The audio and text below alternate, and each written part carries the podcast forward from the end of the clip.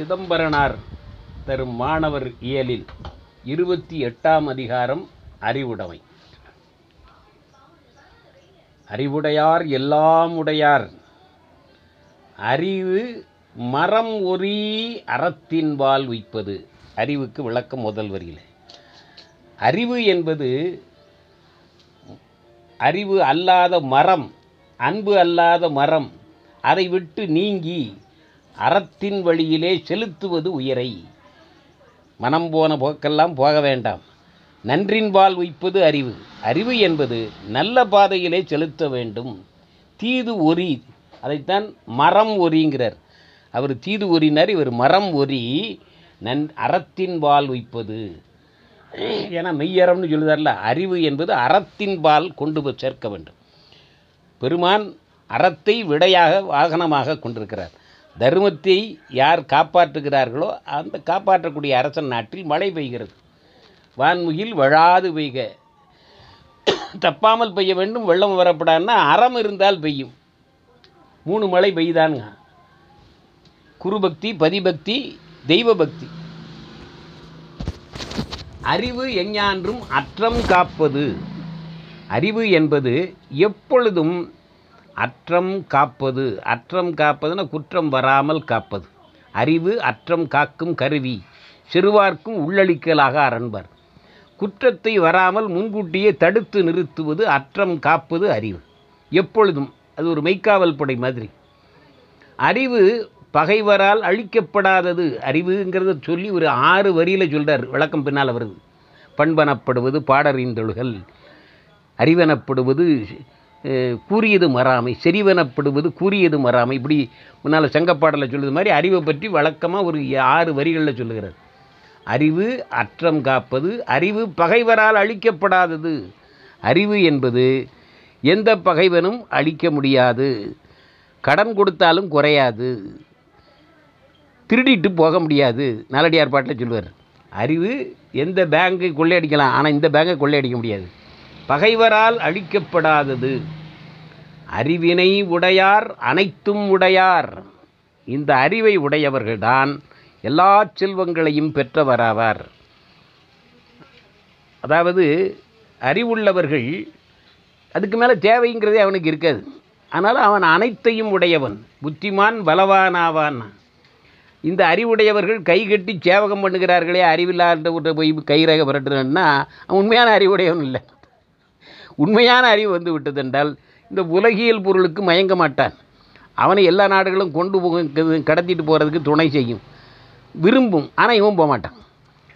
அறிவினை உடையார் அனைத்தும் உடையார் அறிவில்லாதார் யாதும் இல்லாதார். அறிவு இல்லாதவர்கள் எல்லா இருந்தாலும் ஒன்றுமே இல்லாதவர்கள்னர்.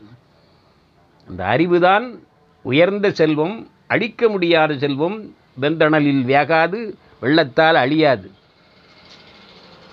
அறிவிற்கு அறிகுறியாதன யாவன செய்தல் அ- ஆவன செய்தல். அறிவிற்கு அடையாளம் அறிகுறி.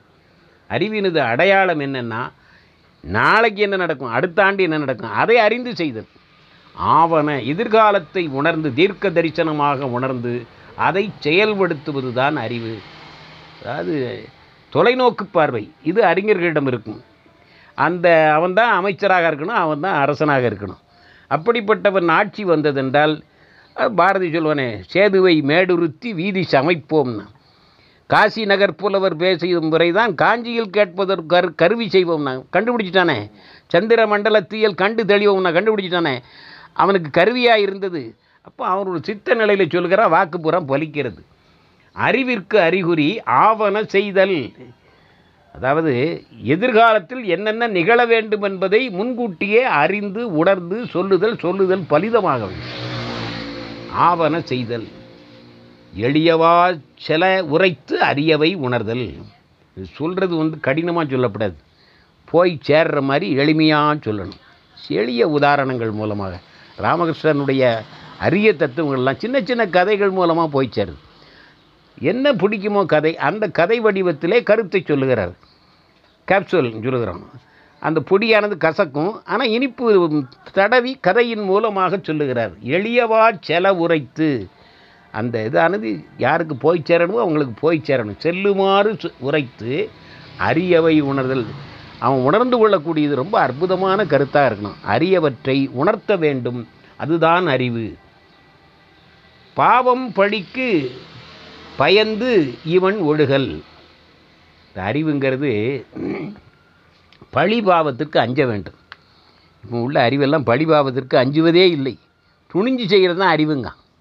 அந்த அறிவுங்கிறதுக்கு விளக்கமே. நடு ரோட்டில் நின்று பேசக்கூடாது. ஓ சாலை விதிகளை அவன் யார் பேசுகிறானோ அவன் தான் பெரிய மனுஷன். அறிவு என்பது பழி பாவத்திற்கு அஞ்ச வேண்டும். குற்றம் தண்டனை உண்டு. பழி கடவுளுடைய தீர்ப்பு அங்கே தண்டனை உண்டு.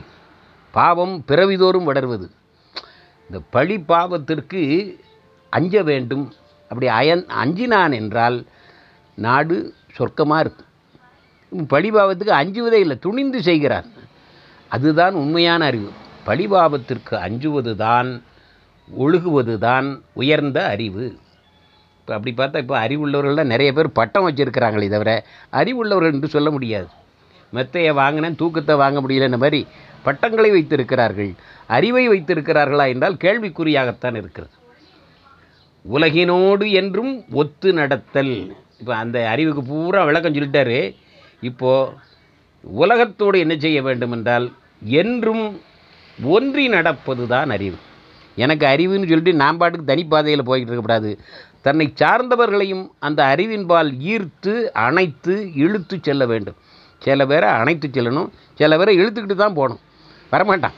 அப்போ அறிவு என்பது நல்ல முறையாக சொல்லி அவனை அணைத்து செல்லுவது சில பேரை கட்டாயப்படுத்தி செல்வது சில பேருக்கு தண்டனையை காட்டி பயமுறுத்தி செல்வது இப்படி யாரெல்லாம் உலகியலை கருதி எல்லா உயிர்களுக்கும் நலம் செய்பவர்களாக இருக்கிறார்களோ அதுதான் உயர்ந்த அறிவு. எதிரதா காத்து எவ்வின்பமும் அடைதல். எதிரதா காக்கும் அறிவினார்க்கில்லை அதிர வருவதோர் நோயினார். எதிர்காலத்தில் வரக்கூடியதை முன்கூட்டியே அறிந்து பாதுகாத்து எல்லா இன்பமும் அடைவார்கள் இந்த அறிவுடையவர்கள் என்று சொல்லி நிறைவு செய்கிறார். இருபத்தி எட்டாவது அதிகாரம் அறிவுக்கு ஏழு வரிகளில் விளக்கம் தருகிறார். எல்லா இன்பமும் அடையலாம் என்று சொல்லி நிறைவு செய்கிறார்.